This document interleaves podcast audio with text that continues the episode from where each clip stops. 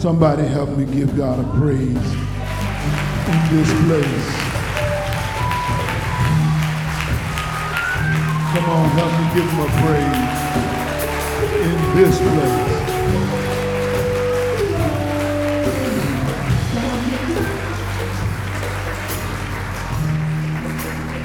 Hallelujah. Every head bowed, every eye closed. God, we love you. We ask that you would have your way. Speak to us, speak through me, but let the words of my mouth, the very meditation of my heart, be acceptable in your sight. O Lord, my strength and my redeemer. In Jesus' name, amen. If you're able, would you stand on your feet for the reading of the word? Luke chapter 19. The verses there begin at verse 28, and we'll read down through verse 34. When he had said this, he went on ahead, going up to Jerusalem. And it came to pass, when he drew near to Bethpage and Bethany, at the mountain called Olivet, that he sent two of his disciples, saying, Go into the village opposite you, whereas you enter, you will find a colt tied, on which no one has ever sat. Loose it and bring it here. And if anyone asks you, Why are you loosing it? Thus you shall say to him, Because the Lord has need of it. So those who were sent went their way and found it just as he had said to them. But as they were loosing the colt, the owner of it said to them, Why are you loosening the colt? And they said, The Lord has need of him. Amen. Do you do me a favor? Look at somebody real quick. Just say, neighbor, you got what he needs. You may take your seat.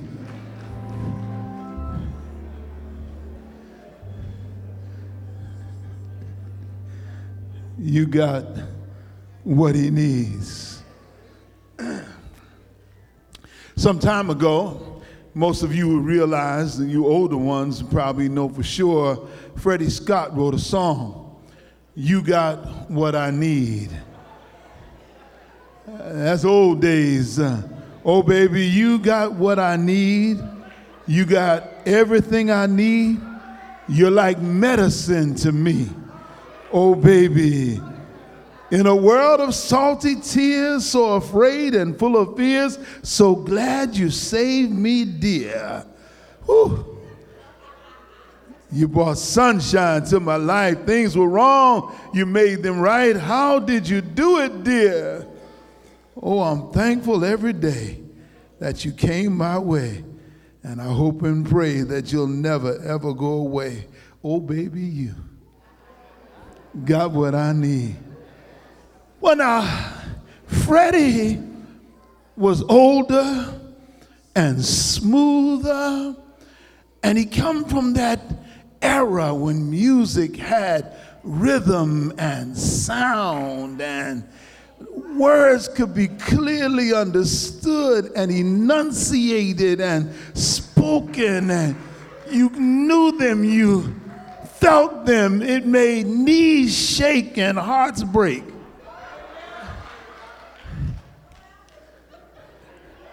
But years later, Biz Markie picked up on Freddie Scott's hit and made the Beat's lyrics famous with the rap sample, Just a Friend. Some of y'all might remember it. You got what I need, but you say he just a friend, and you say he just a friend. Oh, baby, you got what I need. But you say he's just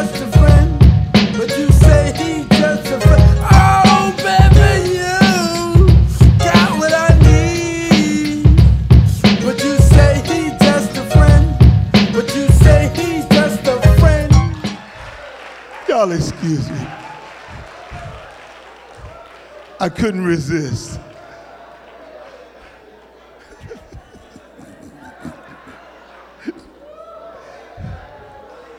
What's interesting is that each one of us have found times in our lives when we knew that other people had what we wanted and or needed, or had the ability to supply it.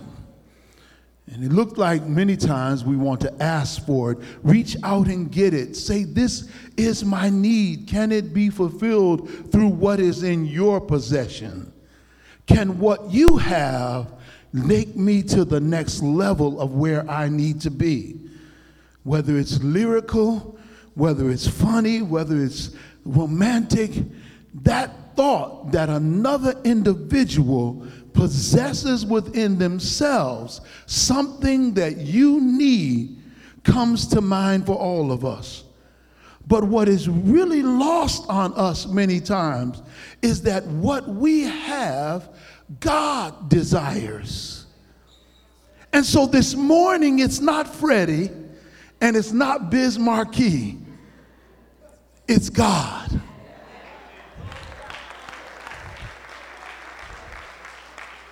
And if you don't mind, oh baby, you got what he needs. And you say that you're his friend. And you say that you're his friend. Oh baby, you got what he needs. If you say that you're his friend, you say that you're...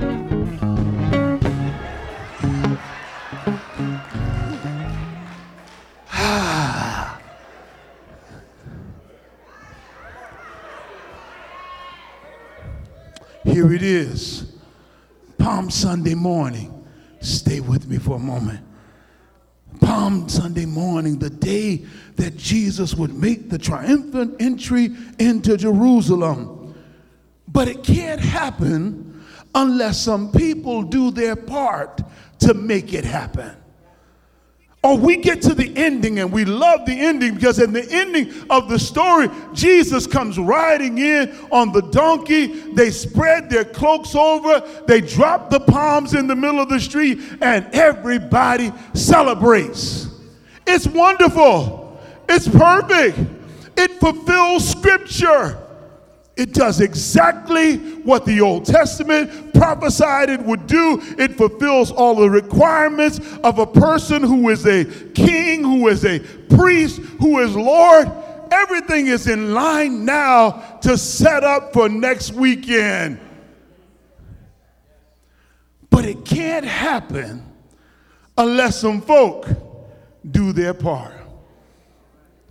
See, some of us fail to realize that we don't have to be the lead in the show to make the show work. But if we fail to do our part, the show can fall apart because you didn't do your job.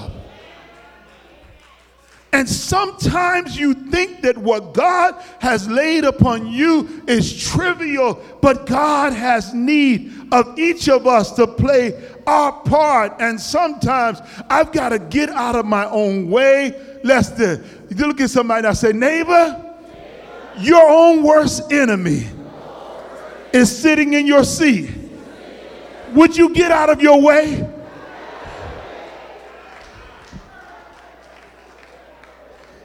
Oh, I'm preaching it here already.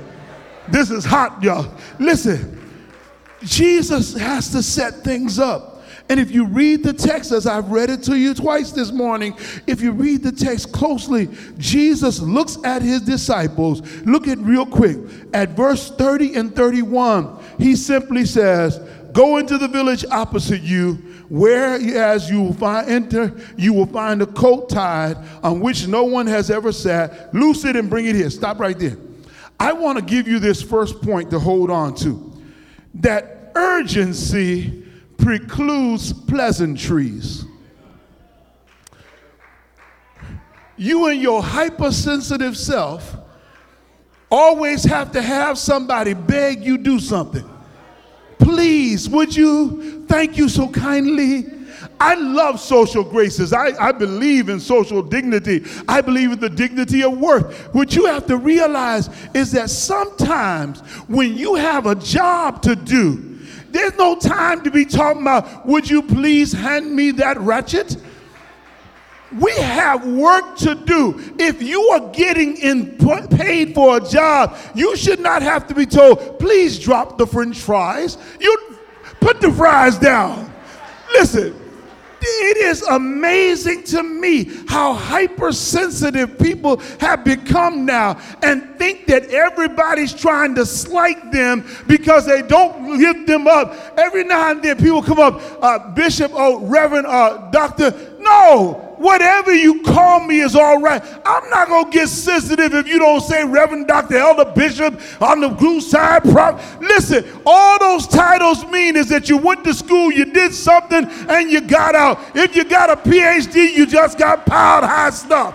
That's all it. Listen, you've got to realize that what Jesus said is, go to the town, find a coat, and get it ready for me. Y'all stop right there. I'm not begging you to do anything. I'm just going to tell you like this. True discipleship means following his commands. I could go home there. I've already preached my sermon, ready to leave. True discipleship means following his commands. Whatever the Lord wants me to do, I'll do it. Wherever the Lord wants me to go, I'll go there. Listen, when I grew up, we used to sing that song, I'll go. I'll go. If the Lord needs somebody, here am I. Oh Lord, send me. I'll go. I'll go. I'll go. I'll go.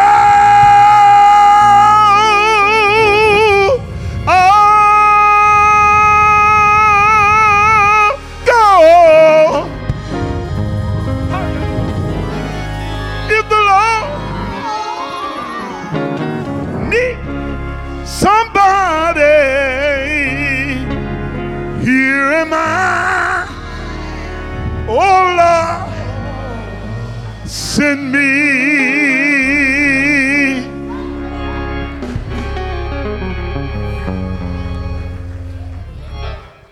I've got an urgent task. I need you to recognize that urgency precludes pleasantries. And he tells us that I give them a command. This is a command to do, not a conversation to be had. This is not open for discussion, and I know, I'm offending somebody. You young people, listen to me real quick. Sometime when your parents tell you stuff and it comes in command form, it's because discussion's not necessary.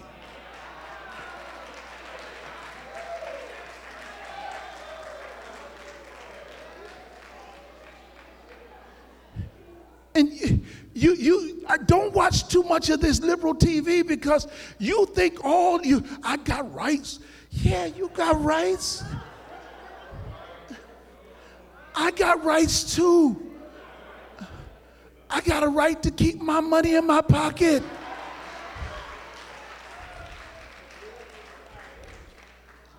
Just because you may have a right to live under this roof does not mean you have to have the best of everything in this house.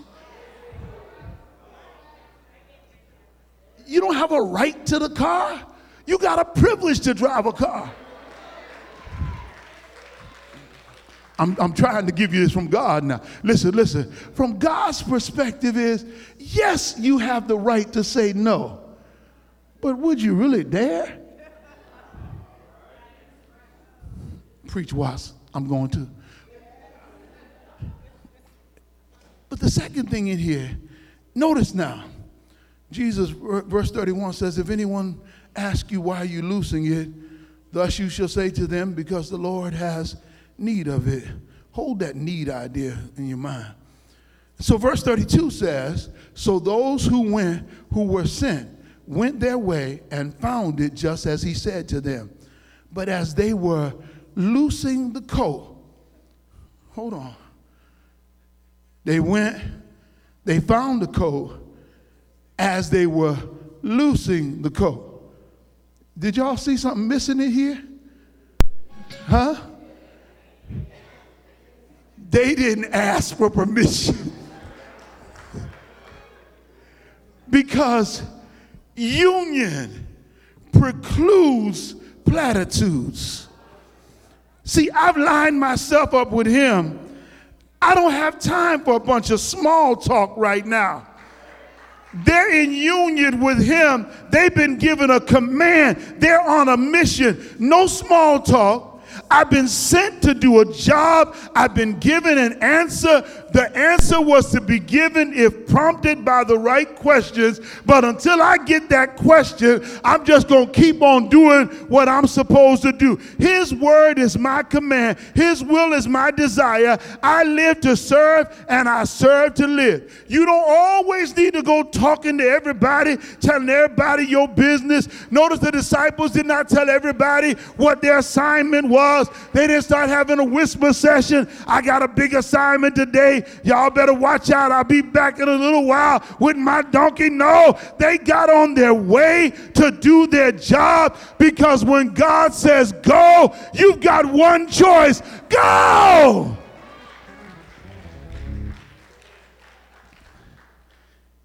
They're loosening the coat. In Old West, they shoot you for horse stealing. You could be hung for taking somebody else's animal. Because, see, they counted wealth by the animals that they had and not just the cash they had. So that you had some wealth if not only you were blessed to have a donkey, but you've got a newborn or a coat that nobody's ever rode on, which means that there's some prosperity in your doorway. And now somebody come up and grab your stuff.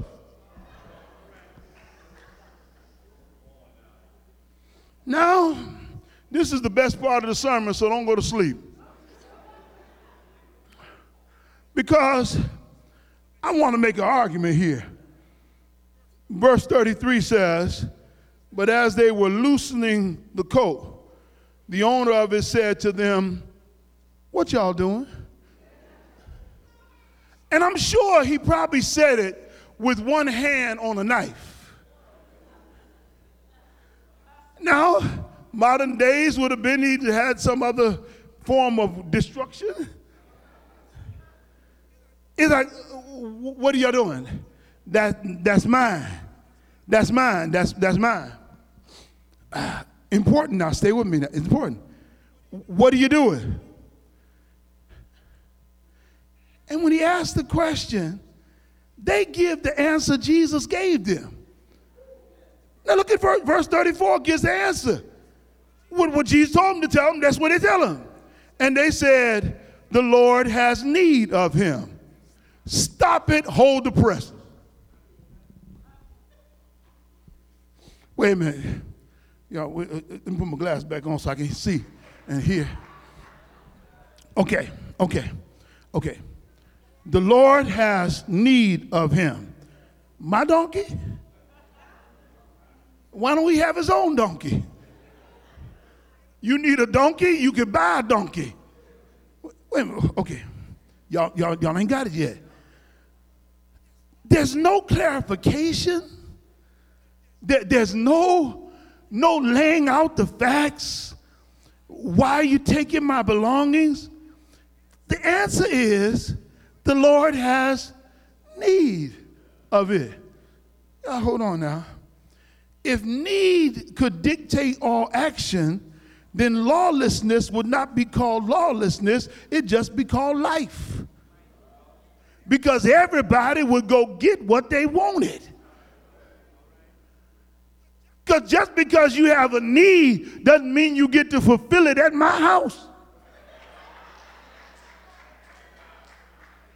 You walk up right up to the gas station and say, I have a need for gas. They'll look at you and say, we have a need for money.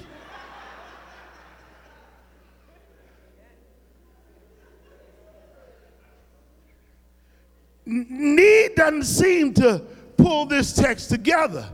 Y'all better stay with me. And so I want to begin to wrap this sermon with this. I contend here that unction precludes pause. Unction precludes pause. For those of you that don't know what unction is, it's the move of the Spirit. Stay with me for a moment. You have to realize that something other than what was said must have been going on. Because what was said was insufficient for the situation. You can't just tell me I got a need, so I'm going to do what I want to do. That's insufficient. I want to suggest something deeper here. And here's where I want you to weigh your anchor, and I need you to stay right here. When you leave here, I want you to be thinking about this part right here. I contend now that something on the inside resonated with their request. That when they said it, something felt right about it. Now remember now, this is the beginning of the major festival of the Jews. So Jerusalem is packed with a lot of people. You people could be taking your stuff and carrying it back into the diaspora in places where they live. So he doesn't know what's going on. But when they spoke, he had to either recognize them, which we have no indication of, or recognize the master, which was a common phrase, or something had to happen. And I contend that something deep within resonated. Okay. I want to walk down somebody's street, because there have been too many times in your life when you have felt and known the still small voice. There have been too many times in your life when the inside of you tried to tell the outside of you what was right. There have been too many times in your life when you have tried to silence the inner voice that God was trying to speak because of your outer experiences. But God was trying to speak to us. And sometimes God speaks to us through our felt senses. And in the midst of the experience, when we feel like this should not happen, all of a sudden we sense the peace of God in the middle of it. And if you ever want to know where God is always in the middle of the peace. If you want to follow the will of God, follow the peace of God. When you have peace about a thing, you can start realizing that God is somewhere wrapped around it, doing something spectacular for somebody. You got to tell me the truth. Every time you commit a sin, every time you do wrong, you know you messing up. You know you don't feel good about it. You know you're worried about it. You know you be crying after you get done. But when you know you're doing something right and it's what you're supposed to be doing, you have such a joy, such a peace, such a happiness. You look around and you're smiling from ear to ear. You need to learn how to follow the peace of God, because where the peace is, there God is moving by His Spirit for a greater work than you could do yourself.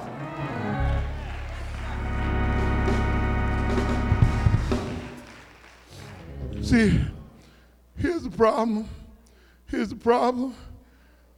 We don't want to follow the peace. But where the peace of God is, where God is moving in your life, and all of a sudden, the storm cloud can still be there. The thunder can still roar. The rain waves can be coming by, and you could feel like, I don't know how I'm going to make it.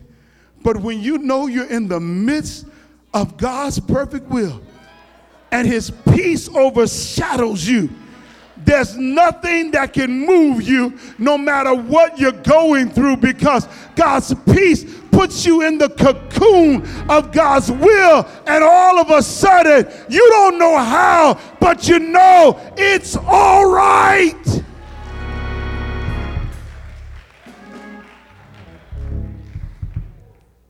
I close now. I'm done. See, somebody came today to get this in your heart, that the thing you keep running over, the thing you have to give yourself liquid courage to push aside so you can do what you want to do, the thing you have to talk yourself into doing, because you know on the inside what's going on isn't right. What you're talking over, what you're trying to drink or smoke past, what you're trying to elevate yourself above, is God inside of you. And the still small voice is not outside of you. You're not hearing things. It's inside of you. Because when God created you and he gave you just a little bit of himself, so that whenever you wanted to phone home to glory, you could phone home from the inside, because you had a little bit of something of God on the inside. So when God created you, he breathed into man and woman the very breath of God, the ruach of God. So each one of us became living souls, and I am alive because of God. And all I need to do is keep looking for his voice, because God is still trying to speak to me, trying to lead me, trying to guide me.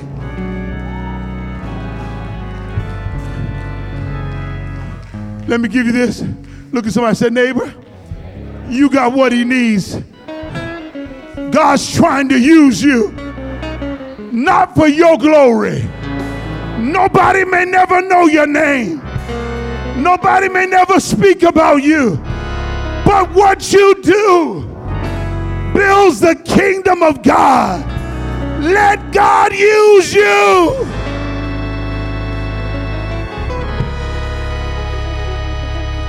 Let God use you. Let God use you. Come on, give God a praise. Come on, give God a praise. Come on, give God a praise.